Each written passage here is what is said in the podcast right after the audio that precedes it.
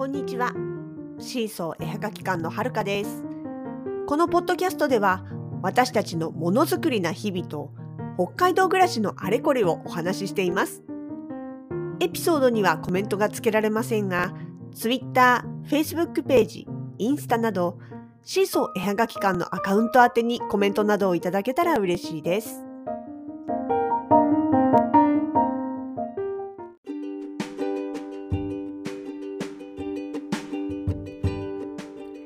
2021年10月の23日土曜日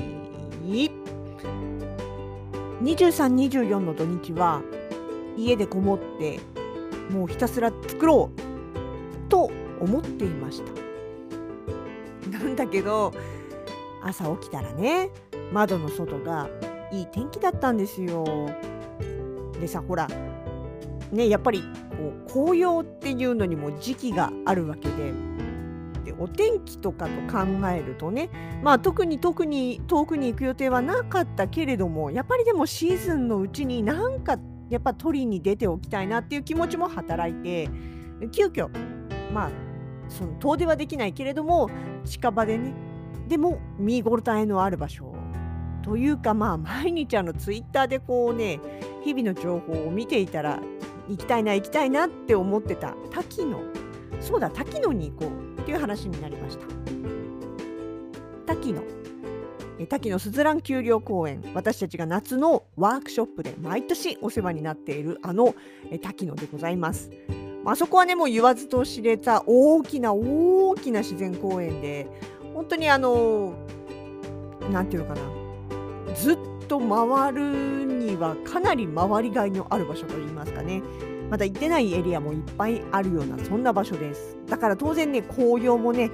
綺麗な場所がちゃんとあるんですね。でじゃあって言って急いで準備をして出かけました。家の周りとっても晴れておりました。ところが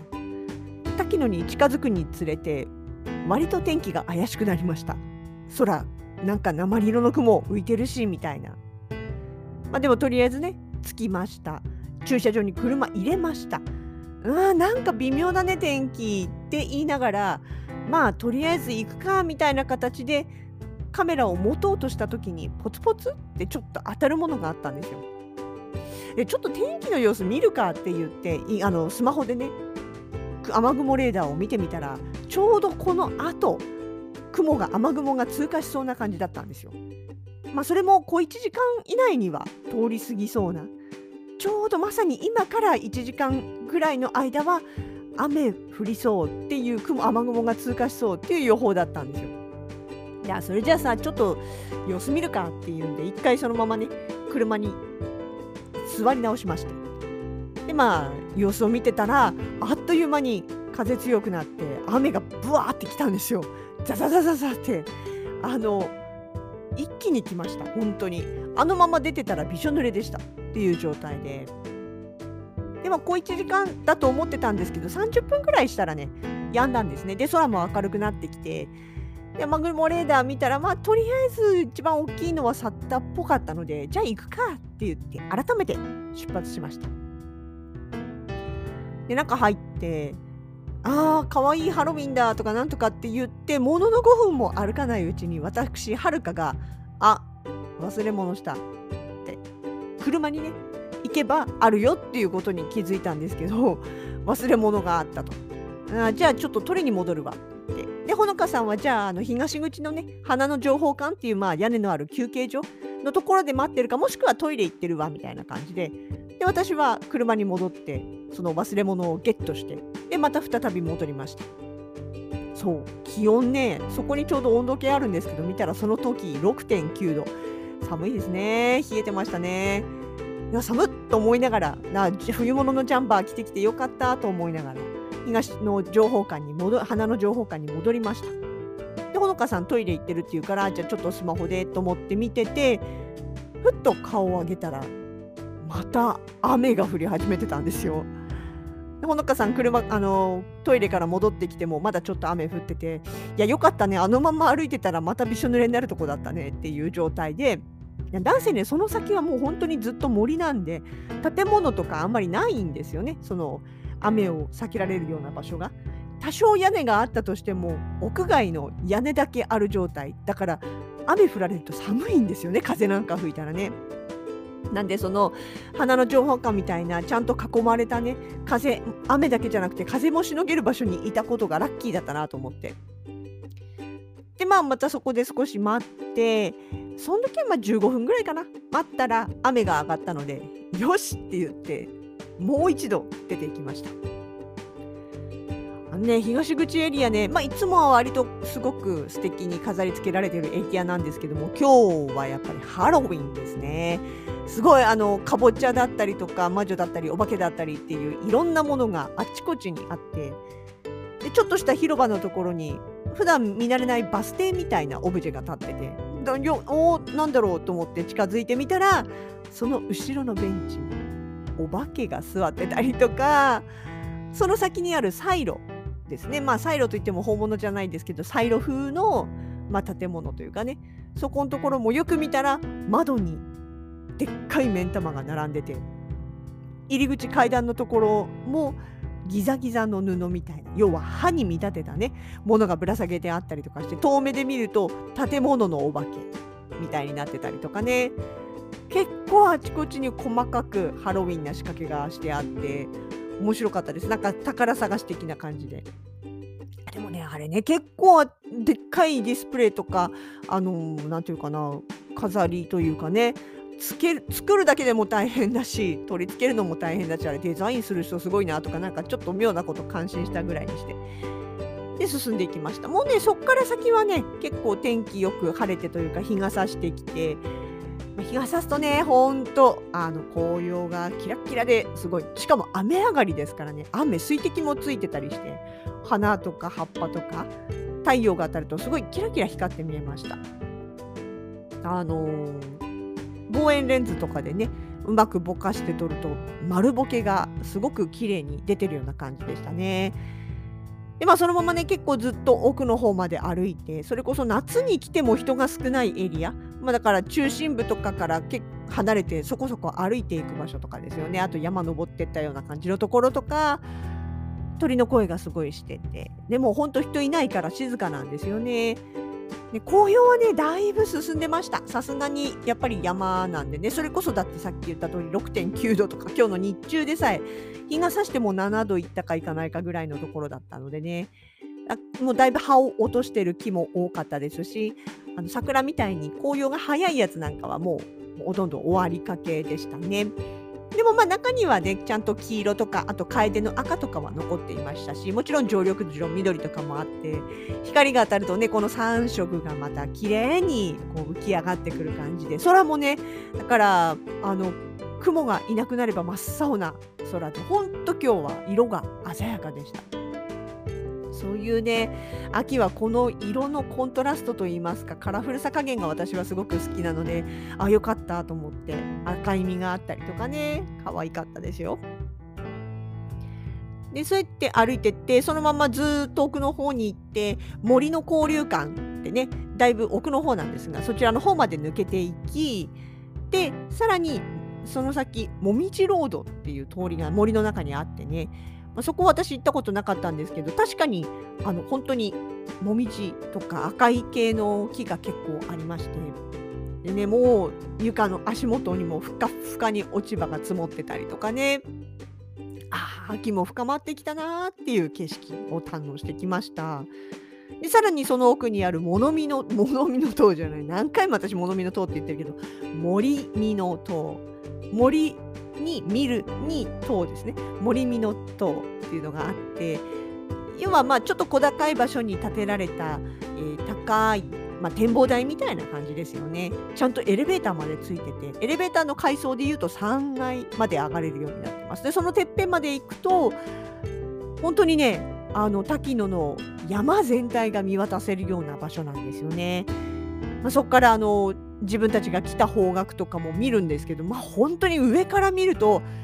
びっしり木が植わっていて何て言うかな山奥っていうかあのいやでもちょうどだから葉っぱが色づいてる時期なのでね眼下ましまさに眼下ですよ。山の上から下を見下ろしてる状態。すごくこういいカラフルな景色が足元に広がってましてで遠くの山という遠くって言っても大した遠くないんだけど山なんかは雪が積もってるのが見えてあーやっぱ寒くなったよねってすごく思いました。なんていうかねでもあそこ私森見の塔を登ったの多分初めてなんですよ。360度ねどっち見てもねこうなのかな遠くまで森が続いてるような感じでねなかなかこうなんていうのかな壮観というか爽快な感じでしたよね。空も青くてね。まあちょっと風冷たかったですけどね。そうそう。でっていうところまで行ってで考えたらそうそう森のね滝の森ゾーンのうち西エリアってあんまりっていうかほとんど行ったことがないんですよ。まあ、大体東エリアとか中央エリアとかそういうところばっかりであ西エリアってそういえば全然行ったことないねっていう話になって、まあ、これねあのどの辺のエリアかっていうと地図を見てもらえば分かるんですけれどもその私たちが今日行った森の交流館の辺りから、えーと、足別の滝ってどっちかっていうと駐車場滝野の公園の入り口に近いエリアまでをずっと抜けていく森のエリアなんですね。本当にそこはもう森です。なんていうのかな遊具だったりとか建物だったりとかっていうものがほとんどなくってひたすら散策をできるようなそんな場所ですよね。多分私監視カメラツイッターに上がってくる監視カメラの映像とかをでそのエリアを見てはいると思うんですけど実際ほとんど歩いたことないんですよ。ほとんどというか全くか。なんでねまあ来シーズンちょっとここも歩いてみたいねって歩いたら多分ね相当距離あると思うんですよね。うん、2キロとか3キロとかもっとあるのかな？ちょっと正確な距離わかんないですけど。あだから四季に通じて多分いろんな景色とかいろんな動物に会えそうな気がします。まあ熊には会いませんけど。だからねあここ行きたいねって言ってました。絶対面白いと思いますこれね。でまあただそそうこう言ってる間にですね時間がなくなってしまいましてなぜほらもともとは制作するつもりの日だったので丸一日そこでねゆっくり撮ってるわけにもいかずそしてまあスタート時点でなかれこれなんだかんだで1時間弱ぐらい待機してしまったのでその分ちょっと時間減っちゃってね、まあ、でもねその森に来るまでの間だって結構歩いてるんですよ。1.7キロかな？ぐらい歩いあのしかもそれがこう撮りながらだからねすごくのんびり歩いてきてるんでこれそのまま早押しで早足で帰るにしたってそこそこ時間かかるねっていう距離なんですがたまたまですよたまたまこの土日2324の2日間はなんと園内に無料シャトルバスが走っておりましてそう。無料ので乗れるで森の交流館とそれからその東口。要は私たちが今来た場所をすっと戻れるバスなんですよ。なったのでああちょで時間見たらね意外とこ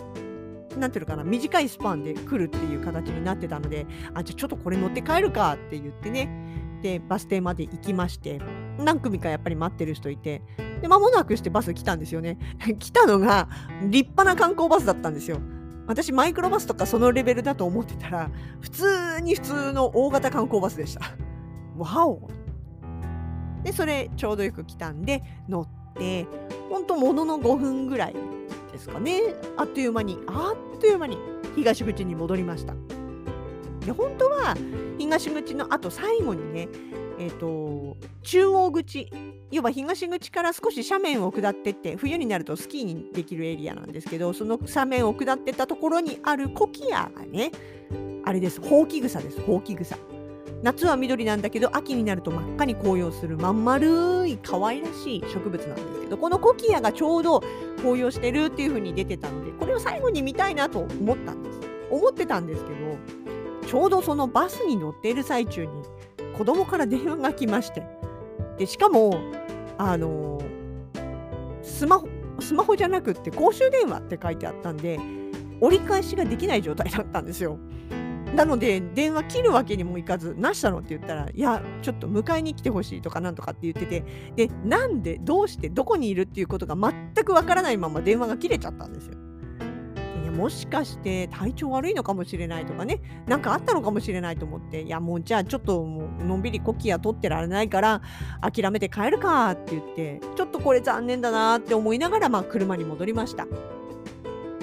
車に戻った瞬間ですよ。またいきなり雨降り始めました。普通にワイパー動かすクラスの雨でした。あれだからまっすぐコキアに降りてってたらまんまと雨にやられてた。っていうとこなんですよね。その前別にそのパス降りる時にそんなに暗かった印象もないんですよね。だからギリギリセーフでした。あのむしろ諦めて車に戻ったからまあ助かったみたいなとこもあって結果オーライですね。結果ラッキーだったっていう感じね。まあちょっとねコキア見れなかったのは残念ですけどね。まあしょうがしょうがない。雨に当たらずに済んでよかったということにしておきたいと思いますそうで滝野のですねグリーンシーズンいわゆる夏営業は、えー、今年は11月の10日までというふうになっております。そこから12月の22日かな、クリスマス前までですね、ここまでの1ヶ月間ちょいは、冬営業までの間の切り替え時期ということで閉園になります。まあ、これ毎年のことですね。あのスキー場だったりとかそのチューブソリだったりとかいわゆる冬のアクティビティをするための場所づくりということで、えー、まあ、整備期間ということになるんですね。なので、まあ、この秋というか紅葉とかが見れるのは来月頭まで。でその後冬営業が12月の末からという形になります。冬になったら入園料かからないで入れるんでね、またそれはそれでありがたいというかね。で、冬のアクティビティ、今年はね、スノーシュー履いて、その冬の森を歩くっていうのをやりたいなと思ってます。毎年やりたい、毎年やりたいって言いながら、なんだかんだ逃してるんですよね。今年こそ行きたいな。今年ってか、まあ来年か。雪の状態にもよるかとは思いますけどね。あまずそこ行ったらきっと面白い景色に出会えるんじゃないかなと思っております。行けるかな？行きたいな？そんな滝の散歩のお話でした。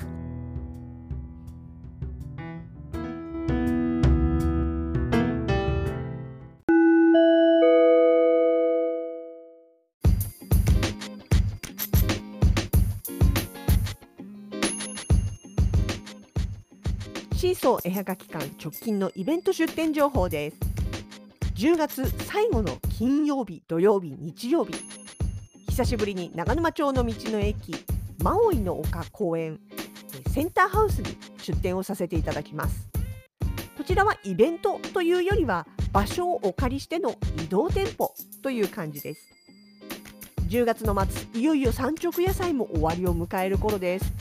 お野菜お買い物とドライブついでにぜひ覗きに来てください。そして11月は約2年ぶりの道外出店です。11月13、14日に行われるデザインフェスタ。東京ビッグサイトの西館全体を使っての一大イベントに